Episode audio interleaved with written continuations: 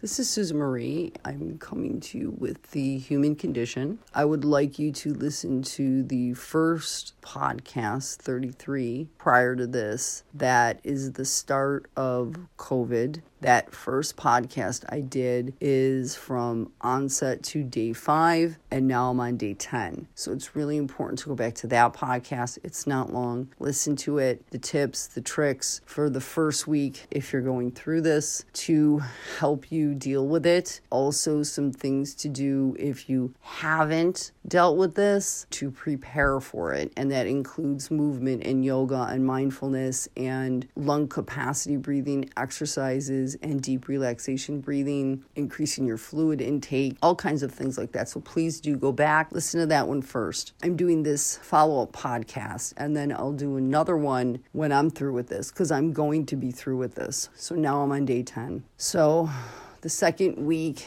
I can't lie, it's terrible. When you look at illnesses and again, things that we're used to, the flu, you have a fever for a couple days, you get over it, and then you start to recover. This isn't what COVID is. You just have to let it run its course. But the second week is mentally challenging, emotionally, and psychologically. This virus pulls things on you like it has a mind of its own and will pull the most frightening, terrifying symptoms on you. And while they're not severe symptoms like 103 fever or shortness of breath, and when I say shortness of breath, I do cover what the emergent shortness of breath is in the first podcast, and that's actually gasping, like, I can't finish a sentence like that. So the fact that I'm speaking, that is not the shortness of breath that is emergent. But with this shortness of breath is a symptom. And when I say symptom, I mean like say when you have the cold and you have you know, nasal stuffiness or maybe a sore throat or your nose is running, right? Or you got a headache. Symptoms. Well, these symptoms are erratic and strange, and you never know when they're going to come. And they onset quickly and they leave as quickly as they come. For example, today and every day is something different. So you will have symptoms maybe left over that are still there. Some may alleviate and some may return. To give you an idea, the other day, I think it was like day seven, I woke up, I took a Tylenol because I had the low grade fever, and I went through the whole day with a hot burning face. It just goes away just by itself. And I felt perfect. I was like, oh my gosh, I'm kicking this. And here's the important thing that you have to be hopeful, but not too hopeful, because see, this virus will trip you right up. It's difficult to keep a positive mindset the second week because this virus messes with your head. You where you have to be prepared, you almost can't prepare while you're in it, if that makes any kind of sense. I went through the whole night feeling great. I was perfect. I was like, I felt like myself again. And I'm like, oh my God, this is so great. I feel like me. I'm back. And I slept great. And I woke up the next day. I think it was day eight and I was real hopeful. And then, boom, out of nowhere, here comes the low grade fever. I'm like, oh my God, here we go again. Are you kidding me? How does it disappear for a day and a half? And then come body aches and chills and the low grade fever and the burning face and all of this stuff comes back and body pains and everything. And I'm like, oh my God, how long is this going to last? Later in the night, there was the strangest symptoms. It was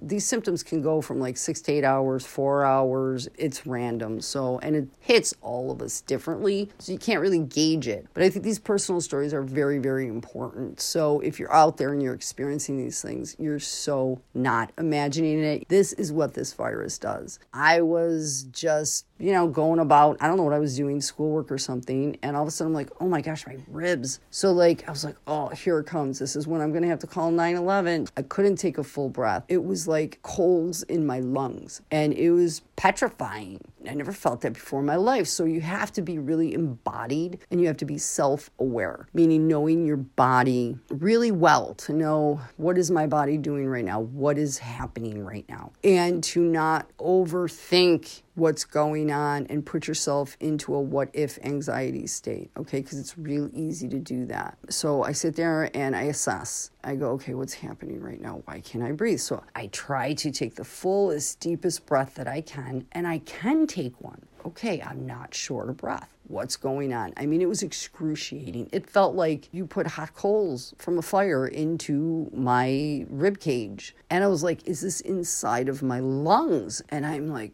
I take a, breath and I'm like, that's not inside my lungs. So I'm like, it's my ribs. Like, what is going on? This is after like four hours though. Then I remember, wait, it attacks your muscles. So I go, oh my God. It was intercostal rib pain because between all of your ribs are muscles, the intercostals. I said, are you kidding me right now? This virus is attacking every single muscle between my ribs, and we need the ribs to rise when we breathe. Okay, so every time I was taking a breath, it was this burning cold pain. It was terrible. It was all the way around my whole upper body, where all of my ribs are, is where I felt this. And I was like, oh my God. So I'm like, okay, it's my muscles, so I know how to alleviate that. So I get down on my yoga mat, I start to do some stretching.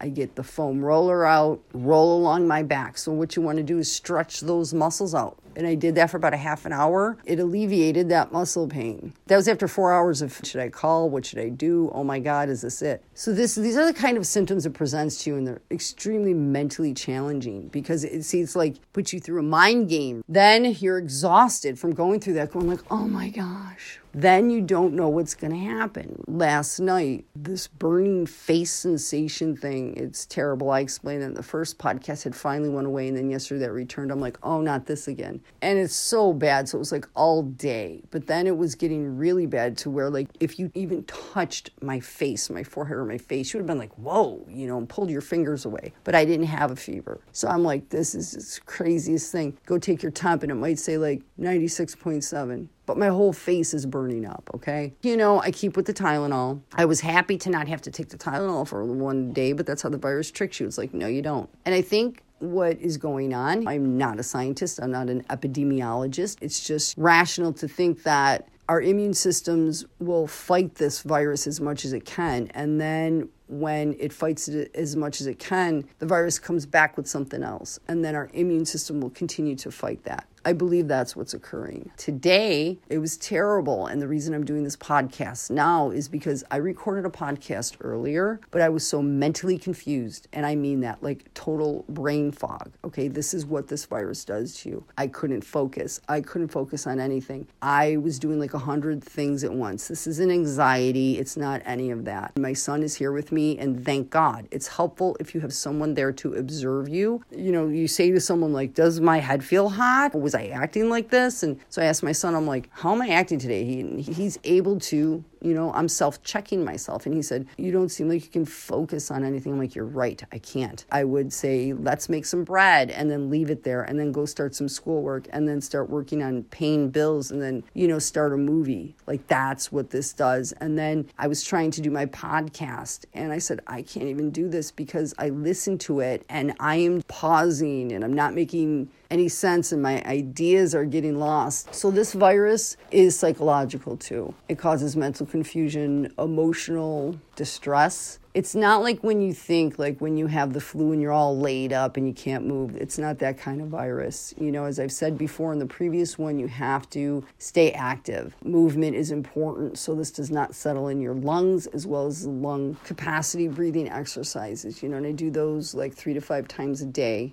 You have to stay active along with the fluids. That's important. But I still do have the low grade fever in a state 10. You know, you think you're going to be over this and then you start to become mentally exhausted and your spirit is tired because this is too long to be sick. So I talked to my doctor and he said, It seems your body is fighting the virus, but we will not know until day 14. That's four more days. And every single day presents some challenging symptoms that our bodies never dealt with before. Not like this. I don't know what to say about it. I don't wish it on anyone. But what I can say is that you just have to be mentally strong. You have to have resilience. You have to be vigilant. You have to have self efficacy. And you have to know your body and your mind very well. But today presented a challenge where I was actually worried about my mental health. And it just stopped. That's what happens. It just goes away as soon as it comes. But it was like from the moment I woke up until about 10 minutes ago, and it's like 7 o'clock at night and I woke up at like eight o'clock in the morning, I felt like that all day, mentally confused. And I was actually starting to become really worried about myself. But that's a symptom. This virus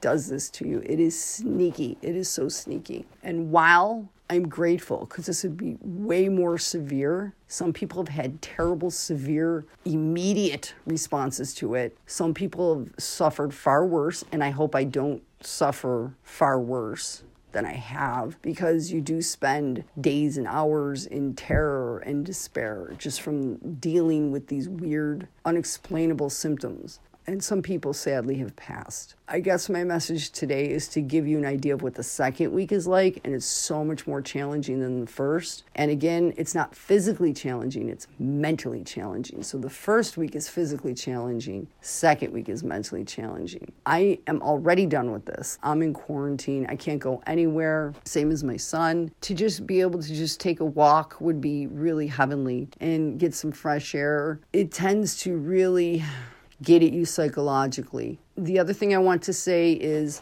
again about people hoarding supplies. This is really disturbing to me because a lot of people need these supplies. And if you don't need the supplies, give them up to people that do need them because I didn't think I would need Tylenol for this long. And now I go to try to find it and it's nowhere to be found. Nobody needs all this Tylenol. I needed also a new thermometer because mine I've had since my son was a baby. And I'm thinking, like, hmm, I wonder if this is even that accurate anymore. Can't find a thermometer anywhere to prepare for things is smart, to hoard all of these supplies is not. You have to consider that there are people out there that need Tylenol every day for aches and pains so they don't have to take pain meds and become addicted to them. And there are people that have severe conditions like COPD and emphysema and they need to check their oxygen levels all the time. And there may be a lot of people out there that really don't need these things and have them. It doesn't mean you're going to get sick, but it would be nice that when you do need these things, you do have them at your disposal. I can't find any of these things. It makes me upset, even though I see so much beauty and so much giving and so many people helping. You also see this other side of people who are being selfish and hoarding things, and they may not need them. And there are people out there that really do need them. So please stop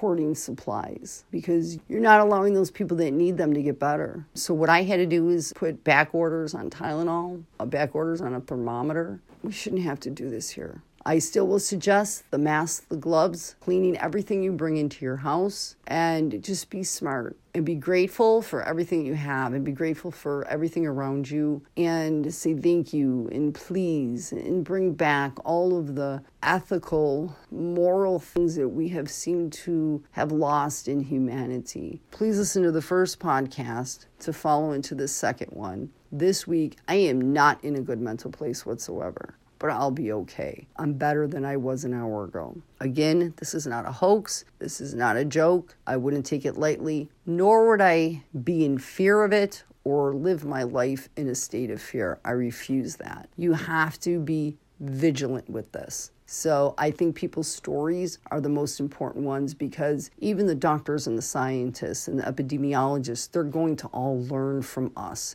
telling our story, telling our experiences, giving our symptoms, and giving the input of what we experience because no two people are going to experience the same thing. But with COVID, there are some things across the board that are definitely going to be textbook. That's having the fever, the body aches and pains, the complete exhaustion. Now, the emotional, mental, psychological aspect of it, the shortness of breath, nausea, no appetite, cough, could have a sore throat. Those are all pretty general. The burning face, some people actually do have that. That may be like a neurological thing. I'm not sure what that is yet. So be mindful of all of these things. If you're experiencing any of the symptoms, I wouldn't sit on them and think, oh, it's just allergies or oh, it's just a cold. Because if you have two of these symptoms, then I would call your doctor. I did call my doctor the other day and he told me this is good that you got this far he goes but you still got to have no symptoms whatsoever. So if i get to day 14 and i still got symptoms then i'll be going into the third week of this and that's going to be extremely mentally taxing. We're not sick for three weeks dealing with symptom after symptom after symptom. From me to you, this is just some data. I hope it's useful. And again,